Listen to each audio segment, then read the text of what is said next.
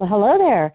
Welcome and thanks for listening. This is Ronda Del Boccio with another magical story for you, and this is from my blog, which you will see linked in the show notes, but it's Magical Stories by Ronda, R O N D A. No H in my name.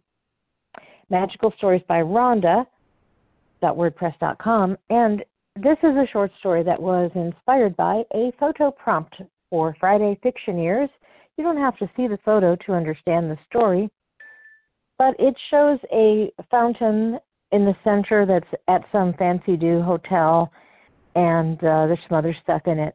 The story is called Meeting Her One at the Flower Between the Worlds, and I will mention to you that I have a free book that's called Trouble's Turn which is about a young wolf ally, as in the Native American ally spirits that help humans. And it's about this one coming into her power and into her own. It's available free at smashwords.com, smashwords.com, and there will be a link to it, of course, in the notes. Uh, and also on the uh, blog, where you will go to the post and be able to connect right over to that and get your free story. It's a short story. It's a longish one, not as short as this, certainly. So here is just a little short one called Meeting Her One at the Flower Between the Worlds. Grandmother, I feel a pull. Grandmother flew a joyous circle.